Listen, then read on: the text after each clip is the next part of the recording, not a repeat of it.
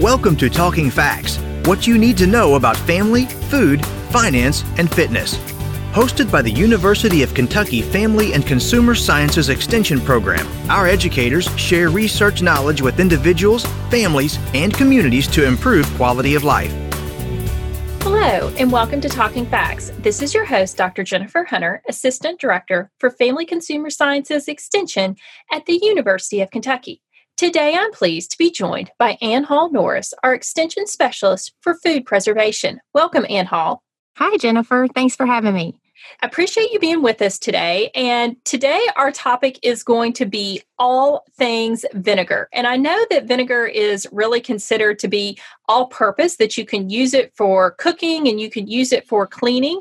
And today, you're really going to help us understand how, I guess maybe we should say it as the best ways to use vinegar yes. and what it truly can and cannot be used for. Yes, that's exactly what I want to do today. And First, I want to start out by saying that as a food preservation specialist, we use vinegar all the time in preserving. It is what makes our cucumbers pickles. We use it to make the food safe as well as to give the food flavor. So we use it in preserving to pickle our products, to make dill pickles, sweet pickles, even the bread and butter pickles have vinegar in them, even though you don't really get that tart flavor. One important thing about vinegar when you're using it for preserving is to make sure that it has 5% acidity. So you'll notice when you go down that condiment aisle in the grocery store, you'll see the salad dressings and the vinegars. You want to look at that label because vinegar will have different percentages of acidity. And you want to make sure when you're preserving that you use 5% acidity. So, Annhall, sometimes I feel like on here I shouldn't admit when I just learned something new because it makes me, I wonder, like, does everybody out there already know that? But I had no idea that there was different levels of acidity within vinegar. I just assumed vinegar was vinegar. Well, there are, and there's also different kinds of vinegar. So you'll notice that um, you can find apple cider vinegar, and sometimes that's maybe three or four percent acidity.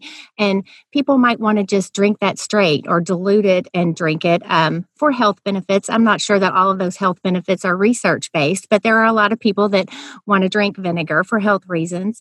You'll see vinegar in larger containers in that aisle in the grocery store where you have your canning supplies, and that's pretty much the 5% vinegar. Sometimes you'll see it in the cleaning aisle, and a lot of times that will be 8% vinegar. It's just a, a higher percentage of acidity. Uh, but you'll also find in that condiment aisle different kinds of vinegar like balsamic vinegar. Do you, have you ever had that on a salad? That's my favorite vinegar. Yes, definitely. And I, I did realize that there were different types. I just didn't think about different levels of acidity. And to be honest, I guess when I'm thinking of just buying vinegar, like I just buy the big jug of yes. white vinegar, I guess, I guess is what it would be. But now that you talk about it, we definitely do have balsamic in our house and we have apple cider vinegar in our house as well. Mm-hmm. So when we get done with this podcast, go look at your label, and somewhere down on the bottom, it'll have the percent acidity. You can just, you know, for curiosity reasons, you can just see what what those different types of vinegars, what their acidity level is. Excellent. I'll definitely check it out. So you mentioned about using vinegar for food preservation, and I, I guess the like the balsamic for salad dressing. Are there other uses of vinegar in just general cooking? Yes, you'll find that vinegar is a, a main ingredient in some of your marinades, whether you purchase the marinade off the shelf or you make it yourself. And the reason for that is that acidity actually helps to tenderize your meat when you're soaking in that marinade. The um, acidity level can actually break down the proteins and make the meat more tender. So the longer you soak it in that marinade, the more breakdown and the more tender your meat will become. Now, you don't want to just soak it in vinegar. You want to make sure that you put that vinegar in with other spices and maybe a little bit of oil you know, so that you're not just soaking it in that vinegar because then you'll end up with that kind of tart, vinegary flavor in your meat. And you really don't want that. You want the flavor of the marinade. Excellent. So, and we said this at the very beginning that vinegar is really kind of thought of as like this all purpose item that individuals have in their house. And I think we see quite a bit of information, especially maybe online and social media, about using vinegar for cleaning. Can you share a little bit with us about the uses of vinegar for cleaning and how we should and should not be using it? Yes, that's um I wanted to end on that talking about vinegar as an excellent cleaner. It's a good all-purpose cleaner, but I wanted to stress that it is not an EPA level disinfectant. So it's not going to kill your common household bacteria and viruses, but it is a good cleaner. There are recipes online. Uh, you can find some at the American Cleaning Institute for a window cleaner. I use a little bit of uh, vinegar and rubbing alcohol and water when I clean my windows. I also use that on my mirrors and to shine up my uh, bathroom fixtures. So it's it's a great cleaner. It also removes lime and scale buildup, so you can soak your shower heads in a vinegar water mixture to remove some of that calcium and lime buildup and then you can put it in your laundry. It's I was great, getting ready to ask that yes. question about the washing machine. Yes, you can put it in there. My mom always told me a little bit of vinegar in your red load will keep the colors bright. I don't know if that's research based or not, but I always put a little bit in my dark colored loads. And I think that it keeps my kids' clothes colored longer. But what I'll tell you what it does do best is get that nasty smell out of knee pads. If you've ever had sports equipment that have that nasty, sweaty smell after practice, you can soak your knee pads or whatever in um, a vinegar water solution, and it's a great deodorizer.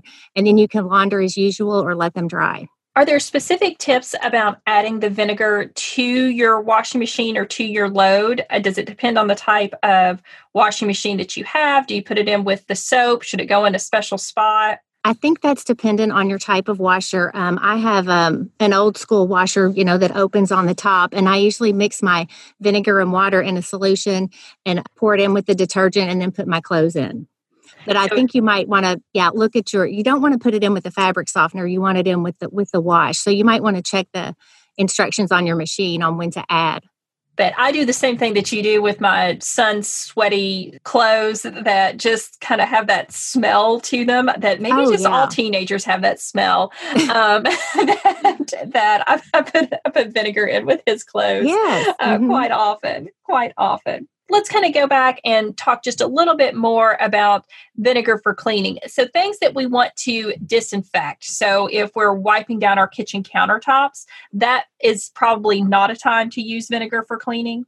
That's correct. You would want to clean with uh, maybe detergent and water, your your dish liquid and water, and then if you want to disinfect, you're going to want to use something that has an active ingredient that is not acetic acid, which is what vinegar is. So you would want to use one of those EPA disinfectants, which would include bleach. The active ingredient is sodium hypochlorite or any of your the things that you purchase in the grocery store their active ingredients are going to be ammonia chlorides quaternary ammonia. So none of those type of disinfectants have acetic acid as their active ingredient. So you don't want to use that as a disinfectant I also want to circle back. You mentioned earlier about the American Cleaning Institute. Could you tell us a little bit about information that they may have available? And for our listeners, we will include the link to their website in our show notes if that's something that they want to go back and reference.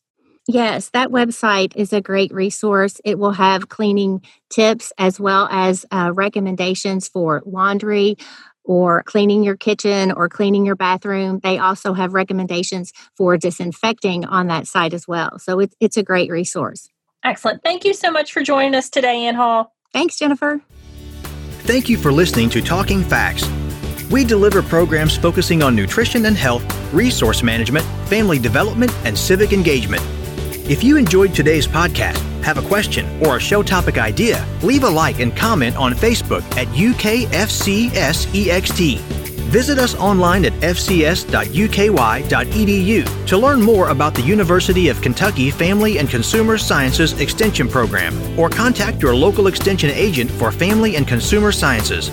We build strong families. It starts with us.